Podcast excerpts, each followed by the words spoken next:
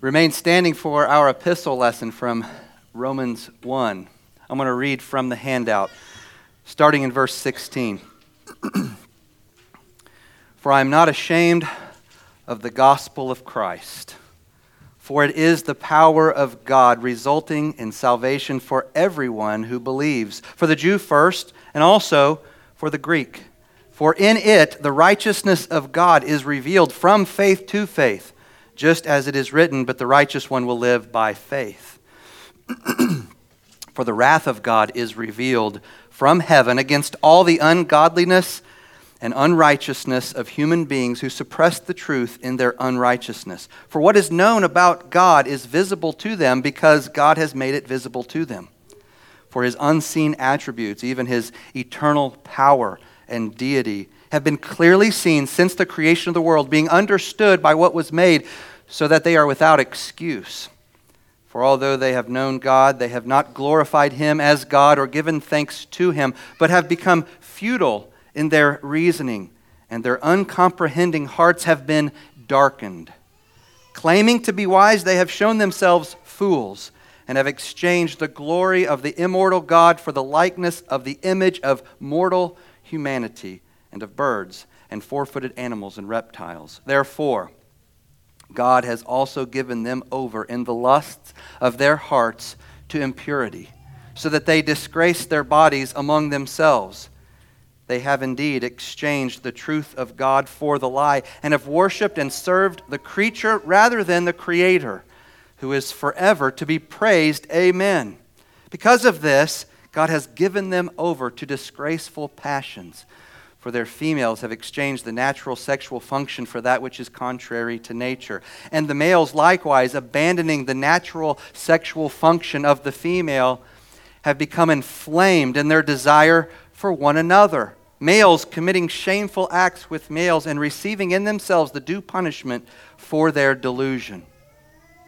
And just as they have not deemed it worthwhile to have God in their knowledge, so God has given them over to a worthless mind, to do things that are not fitting, being filled with all manner of unrighteousness, fornication, wickedness, greed, malice. They are full of envy, murder, strife, deceit, ill will. They are gossips, slanderers, God haters, insolent, arrogant, boastful, inventors of evil, disobedient to parents, without understanding, without loyalty unloving, unforgiving, unmerciful. They know God's righteous decree that those who practice such things deserve death, yet they not only do them, but also applaud those who practice them. Thus far, the reading of God's word. This is the word of the Lord. Amen. Let's pray. Help us to understand and believe your word, Lord God. May we not have dull, depraved, worthless minds. But may we be shaped and transformed by your word and by your spirit working through your word, the spirit who lives in us. We ask for this for Jesus' sake. Amen. Please be seated.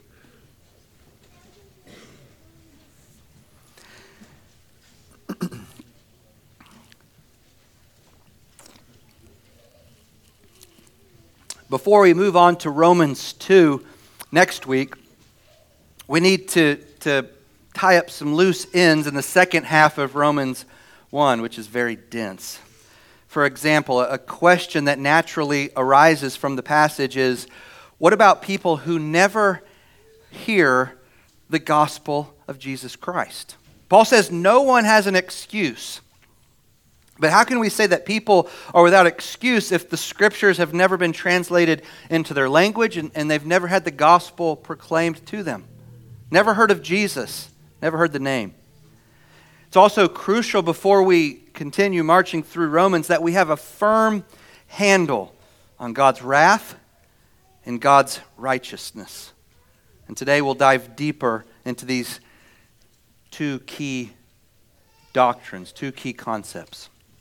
To understand the second half of Romans 1, we must appreciate the connection between verses 16 and 17, which are about the saving righteousness of God, and verses 18 to 32, which are about the condemning wrath of God. Specifically, I want to focus your attention on Paul's logic here at the beginning, on, his logic in verses 16 to 20, kind of where he makes this transition when you see the connection between these two passages. So, really, verses 18 to 32 would be considered a, a passage, a pericope, a unit. But I'm including verses 16 and 17 because they're tied together, and you can't really know why he's talking about what he is talking about in verses 18 to 32 if you don't know what he said in verses 16 and 17. So, in those five verses, 16 to 20, each statement is, le- is linked to the preceding statement by the conjunction for. Verse 16, for I am not ashamed of the gospel. Verse 17, for in it, in the gospel, the righteousness of God is revealed. Verse 18, for the wrath of God is revealed. The same verb, revealed.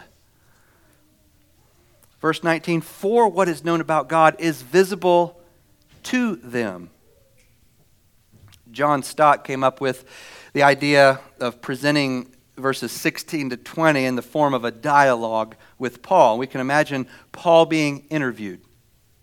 He starts off saying in verse 16, I'm not ashamed of the gospel. Well, why not, Paul? Why aren't you ashamed? He says, Because the gospel is the power of God, resulting in salvation for everyone who believes. Okay, but how so? How, how so, Paul?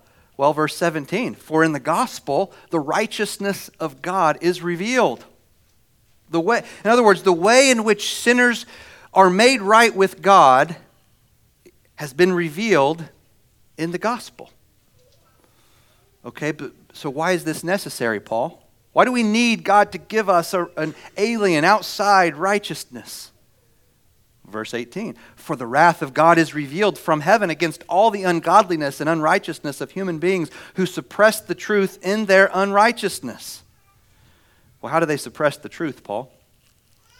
Verse 19 For what is known about God is visible to them because God has made it visible to them. Verse 20 For his unseen attributes, even his eternal power and deity, his godness, have been clearly seen since the creation of the world, being understood by what was made, so that they are without excuse.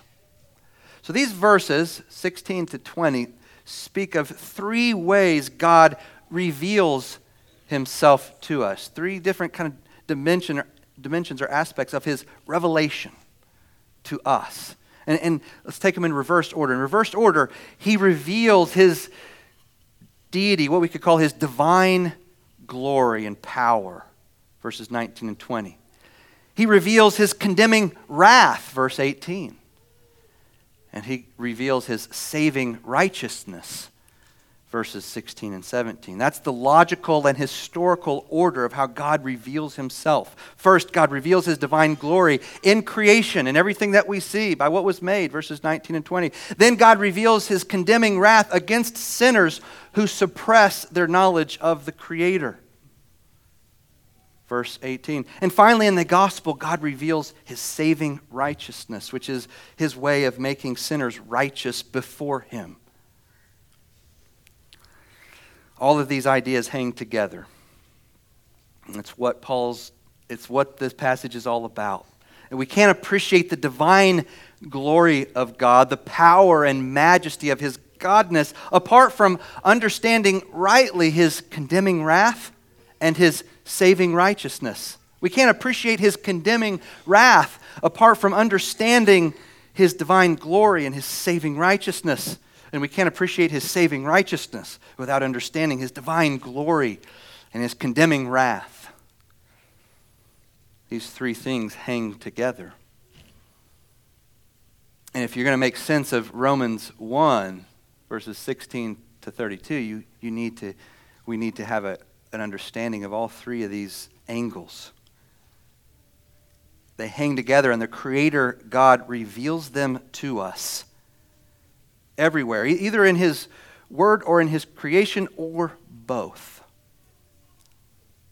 When we talk about God's wrath, what we mean is God's anger. The anger or wrath of God against sin and sinners is intense and it's constant. Psalm 7, verse 11 says, God is a righteous judge, a God who displays his wrath how often? Every day, the text says. God's condemning wrath will never cease to exist as long as there are sinners and sins. And yet, we mustn't assume that God's wrath is like man's wrath. Although it's possible, remotely possible, for humans to have what we call righteous indignation, it's possible for humans to have that. It's, but human anger is mostly unrighteous. We, we have a hard time pulling off righteous anger. James 1:20 says the wrath of man, the anger of man does not produce produce the righteousness of God. And James there in that verse uses the same exact word for anger or wrath that Paul uses in Romans 1:18. And James clearly distinguishes between God's anger and man's anger. The, the, the wrath of man, James says, does not produce righteousness. It, it's unrighteous, essentially, right? With humans, anger and unrighteousness are usually parallel activities, okay? They go together. But with God, anger is parallel with righteousness. So, whereas man's anger produces unrighteousness, God's anger is an expression of his justice, his righteousness, his goodness. That's what, that's what Psalm 711 says. God is a righteous judge, a God who displays his wrath every day. And the key to understanding God's intense daily wrath, the, the key to helping us remove God's wrath from the realm of human like arbitrary impulse, is to see his wrath as a judgment that is based on righteous standards. Paul's going to say in our next passage, Romans 2, verse 5, in accordance with your hardness and your impenitent heart, you are treasuring up for yourself wrath in the day of wrath, when the righteous judgment of God will be revealed. God's wrath comes as a result of judgment, his judgment. The, the last verse in Romans 1 calls God's judgment his righteous decree. God's wrath is God's judgment, and God's judgment is the result of comparing unrighteous behavior with, uh, to a righteous standard, his standard. You see, when God judges someone, he's judging that person against the standard of his righteous laws and the standard of his established order in creation. Our anger tends to be irrational, uncontrolled emotion that is tainted with vanity and malice and animosity and the desire for revenge. But God's anger is absolutely free of such poison. God's wrath is almost entirely different from man's. God never loses his temper, never flies off the handle, never spirals out of control in a fit of vindictive anger. God's wrath is always intense, but it's always in control, always righteous, always just, always proportionate. It's always directed at unrighteousness that deserves every bit of the wrath of God that He is pouring out on it, on that unrighteousness. But God's wrath is not directed against unrighteousness in a vacuum. No, it's directed against the unrighteousness of people who actively suppress the truth in their unrighteousness. It's not just that they are doing wrong, even though they know better. It's worse than that. They're, they're, they've made a conscious decision to live for themselves and for their passions instead of for God and others. They're actively and deliberately suppressing any truth that challenges their self centered existence. In fact, they even applaud other people for engaging in the same sins because it makes them feel better about their rejection of God. The only righteous response God could have to such persistent and willful rebellion is what? Is anger, wrath. That's, that's the only righteous response he could have. Right? Can you imagine a God who was neutral to sin, a God who didn't care enough about his righteousness or his righteous standards to punish violations of his laws? That that would be even worse than a human judge who saw no need to punish lawbreakers. Such a human judge would not be loving or righteous. That's not, that's not the, those aren't the first adjectives that would come to mind. He wouldn't be a good judge at all, actually. In the same way, a God who overlooks sin would not be a righteous judge. God never overlooks sin, He never sweeps sin under the rug. The anger of God is nothing less than His holy hostility toward evil, His righteous refusal to condone sin, His righteous refusal to come to terms with unrighteousness. He can't, he won't do that. The wrath of God is on display now. He displays it every day, the psalmist says, by giving sinners over to their sins.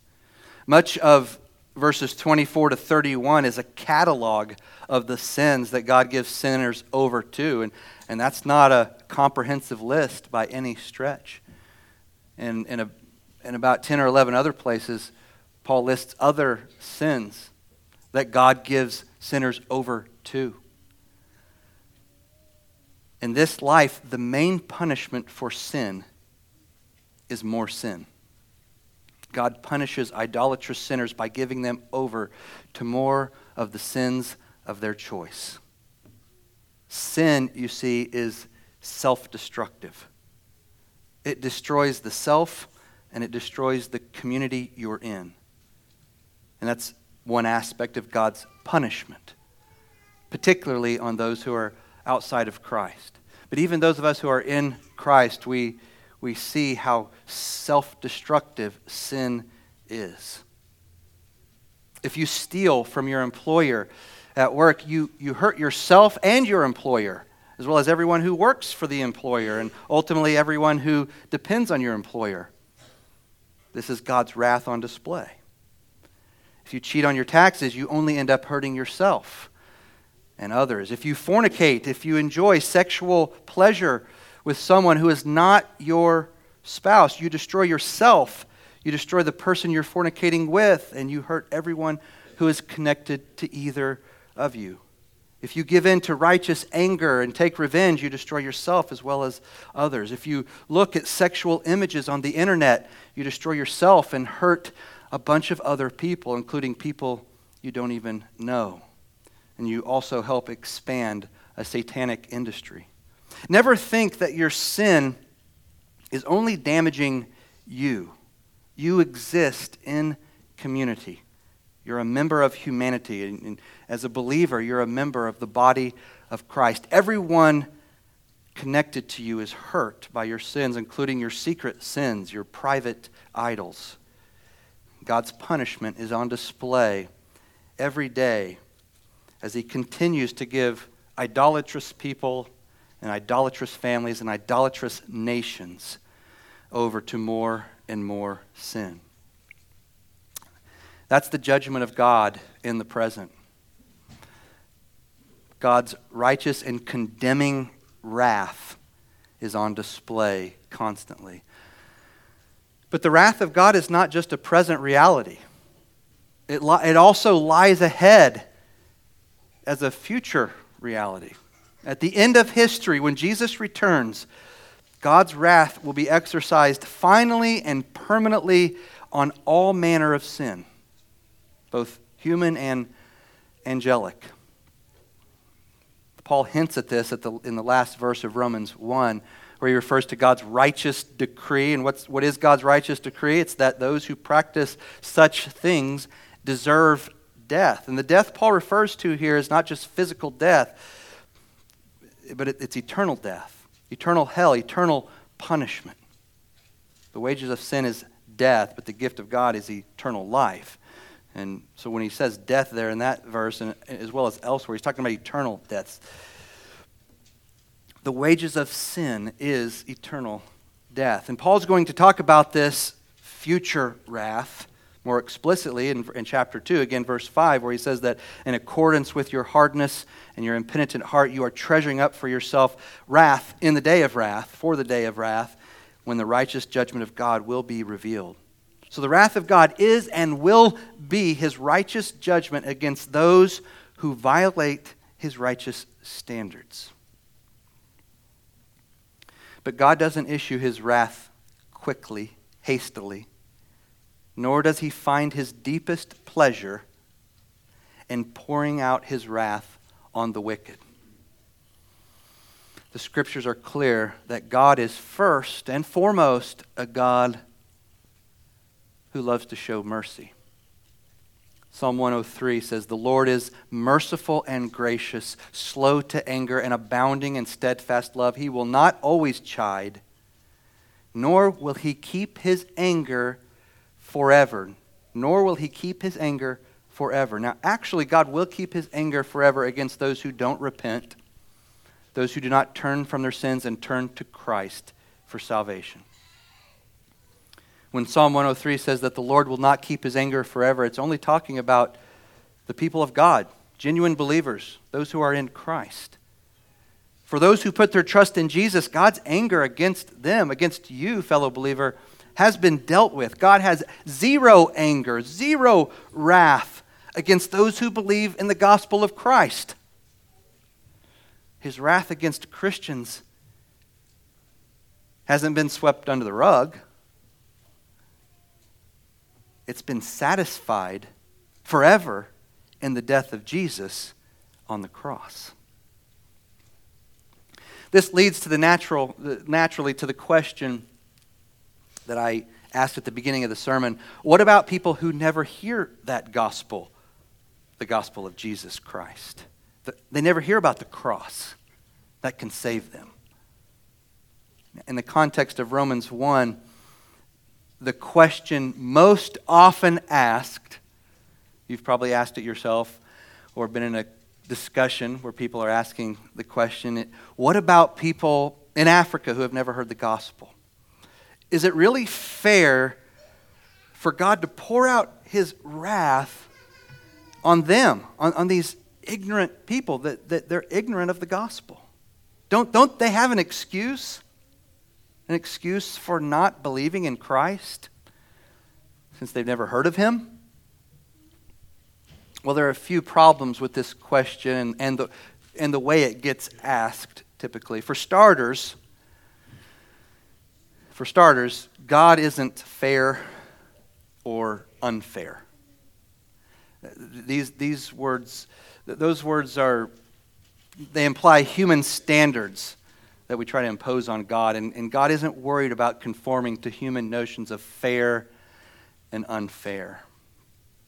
According to Scripture, God is righteous and just, not fair. That, that word's not used. Our task is not to determine whether God is fair. Our, our task is to de- try to understand why all of his judgments are perfectly just. So rather than conforming him to our standard, standard, we conform ourselves to his standard, knowing from the beginning that they are just. Someone might respond, okay, Pastor, but since you're dodging the question, uh, let me ask it another way. And this time I won't use that, that word unfair since it seems to be a buzzword for you. So allow me to ask it this way How is it that God is just when he condemns people to judgment who have never heard the gospel of Christ? Well, here's the problem with that question. Listen carefully. Here's the problem Romans 1 doesn't say anything about the wrath of God coming upon those who don't believe the gospel. Okay, now it's important right now for you not to hear what I didn't say and for you only to hear what I did say. Before your, you know, your yellow flags start, start going up. Those of you who are Orthodox and Bible believing, maybe had a yellow flag or two go up there. Romans 1 says nothing about the wrath of God coming upon those who don't believe the gospel. Instead, it says the wrath of God is revealed against all the ungodliness and unrighteousness of humans who suppress what they know. Those who have never heard of Jesus will not be condemned to hell f- for not believing in him. God isn't going to judge people for not doing something that they never had an opportunity to do. So, am I saying that those who have never heard of Jesus get to go to heaven and have eternal life? No, I'm not saying that at all. Those who have never heard of Jesus will be judged and sent to hell, but it won't be because they failed to believe in Jesus primarily. It will be because they reject, according to Romans 1, it'll be because they rejected the truth that they did know, that they could see.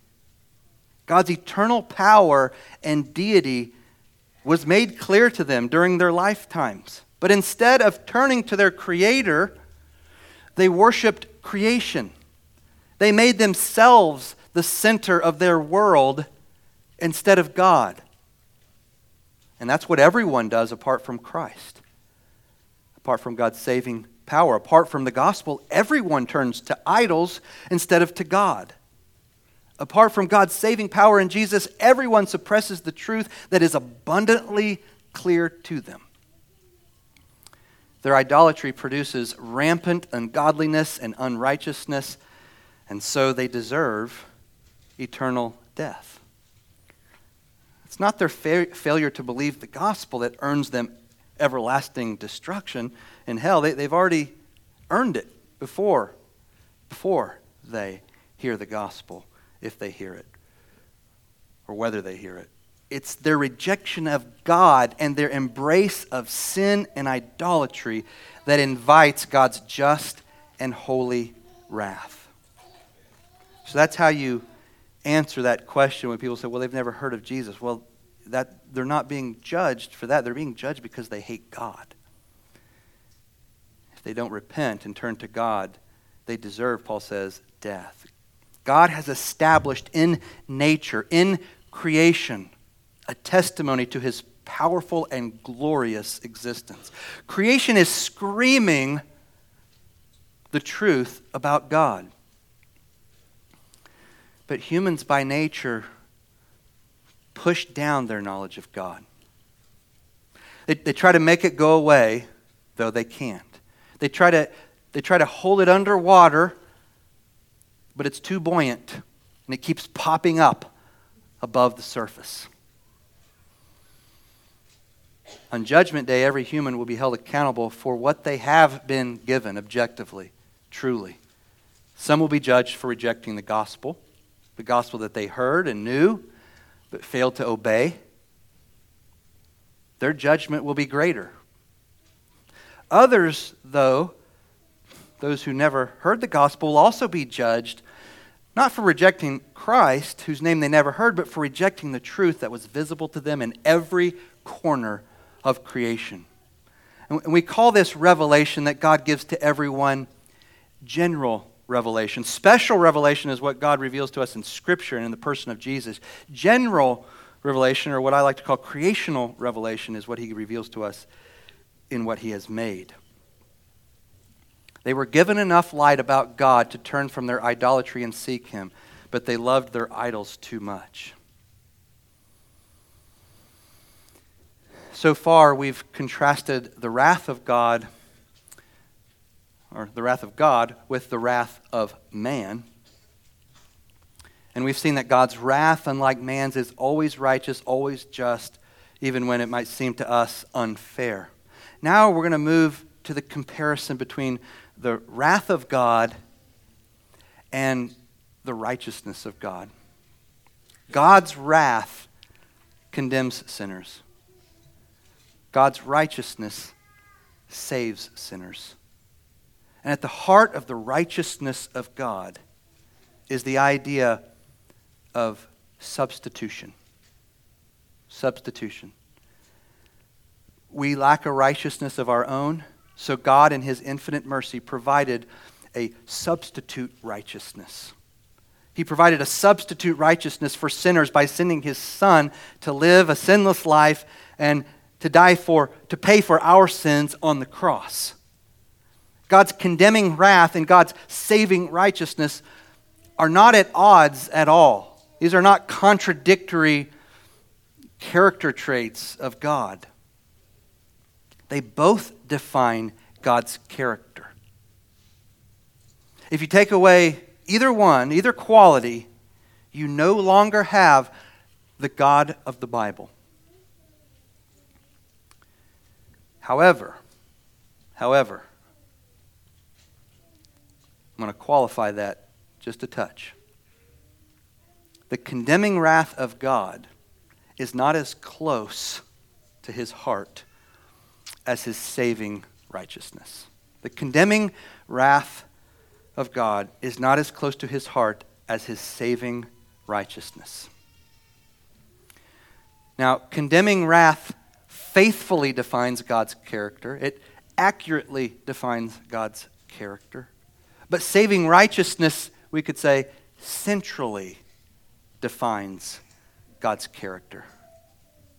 Other theologians described God's judgment and wrath as his strange work.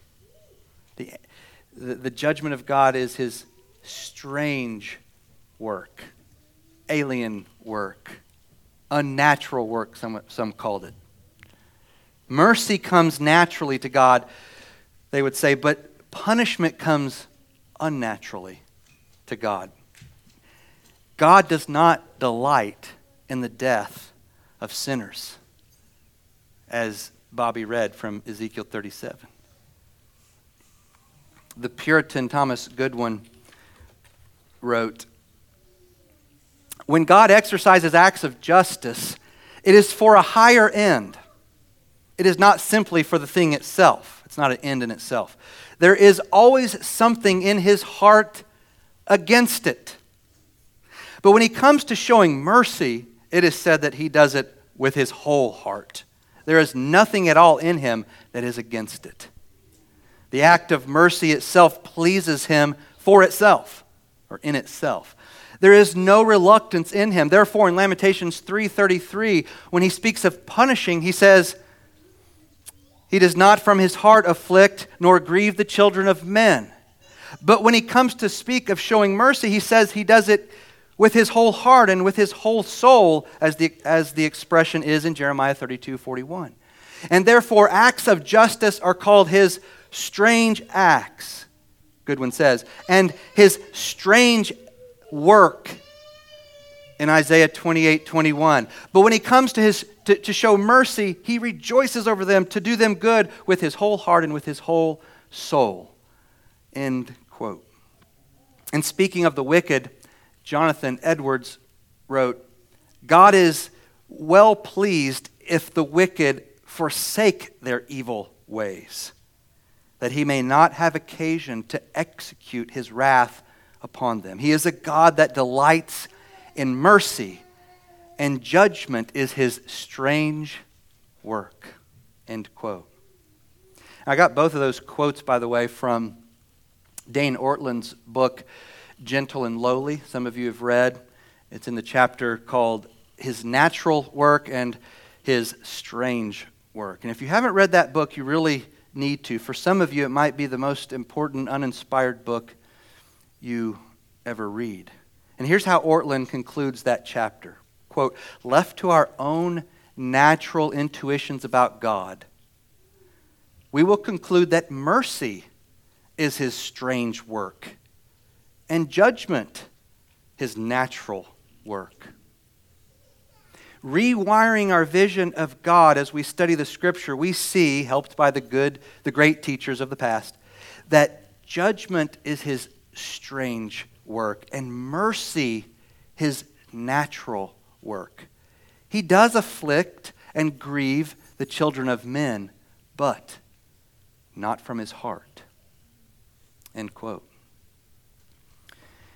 There's indisputable evidence that this is true. Irrefutable historical evidence that God delights in pouring out his saving righteousness on sinners and does not delight in pouring out his condemning wrath on sinners. The evidence I'm talking about is the crucifixion of God's Son. On the cross, God Himself became your substitute. He received His own wrath God received the wrath of God so that you could receive his righteousness. On the cross, the God man Jesus Christ absorbed God's condemning wrath against sinners so that whoever believes in him will not perish eternally, but have life eternally. God didn't have to send his only begotten Son, he wasn't required to do this. He wasn't required to save anyone. He did not owe mankind any mercy. It, it would not have been wrong or unjust, certainly not unfair, for God to send every last human being to eternal punishment, to death. The death that we all deserve, the punishment that we all deserve. And yet, God so delights in showing mercy that he devised a plan to his own hurt. He devised a plan for turning his wrath aside. He couldn't just say, Well, it doesn't exist. I'm not wrathful. I'm going to overlook it. He couldn't do that. So he devised a plan to his own hurt for turning his wrath aside, a plan for satisfying his own perfect, pure, righteous anger and judgment against sin he came up with the only plan that could propitiate his own wrath. Propitiate means satisfy. The only plan that could turn his condemning anger away from sinful humans without violating his righteous standards of morality and justice. The plan that God came up with in eternity, a plan that he, he formulated before the foundation of the world, was for God to endure his own wrath for you. You see, God loves showing mercy. And he loves showing mercy so much. He loves pouring out his saving righteousness on sinners so much that he was willing to receive your due punishment so that you could receive his undeserved mercy. He took your deserved punishment so you could get his undeserved mercy. He became a victim of his own strange act, strange work of judgment, so you could receive his natural work of mercy. In Isaiah 53, the text says that it was the will of the Lord to crush Jesus on the cross in another place in Isaiah 53, and the Lord has laid on him the iniquity of us all. In Galatians 4, Paul says, when the fullness of time had come, God sent forth his Son, born of a woman, born under the law, to redeem those under the law, that we might receive adoption as sons. Christ's, de- Christ's death was for those who deserve God's wrath, God's judgment and his death was fully adequate to satisfy all of God's condemning wrath because Jesus didn't need to die for his own sins. And because being God, his atoning death was of an infinite worth, magnitude. This is the righteousness of God. This is what Romans is all about. This is the good news the gospel. The good news is that God's wrath against you has been dealt with. Praise be to God. It's been turned aside because God judged himself in the person of Christ instead of you. And what would motivate God to do this? To make such a sacrifice? He didn't have to. So why did he do it? What drove him to devise this plan that was to his own hurt? Why was he willing to be your substitute? Why was he so intent on taking your unrighteousness and giving you his righteousness? It wasn't because he had to. Wasn't because it was the only fair thing to do. The answer is that this is just the kind of God that he naturally is. This is who he is. It's not who he became. It's not who he had to be to conform to some other standard. It is just who he is.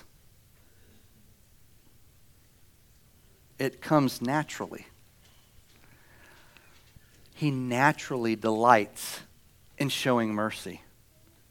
Yes, condemning wrath faithfully and accurately defines God's character. We can't back down from that at all. But saving righteousness centrally defines God's character. Mercy, you see, is close to his heart, it is in his heart.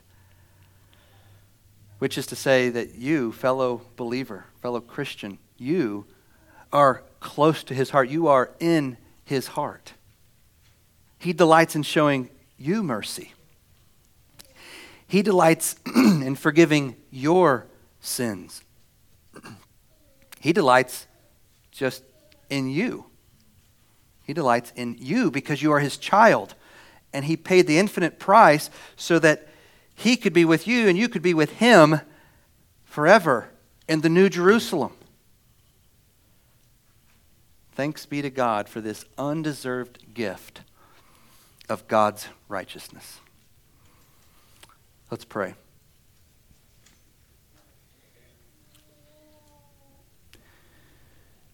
God, enlarge our heart, our hearts so that we can more fully believe and understand and glory in the cross of Christ for our salvation. Thank you for turning your wrath away and for giving us your righteousness. This week, help us to live as those who truly have been redeemed from unrighteousness. And so help us to walk in righteousness, to please you, knowing and being grateful for the free, the, the, the free salvation, the undeserved gift that you have given to us in Jesus. Enlarge our hearts and enlarge our gratitude, enlarge our faith, and strengthen and extend our obedience. We pray in the name of Jesus. Amen.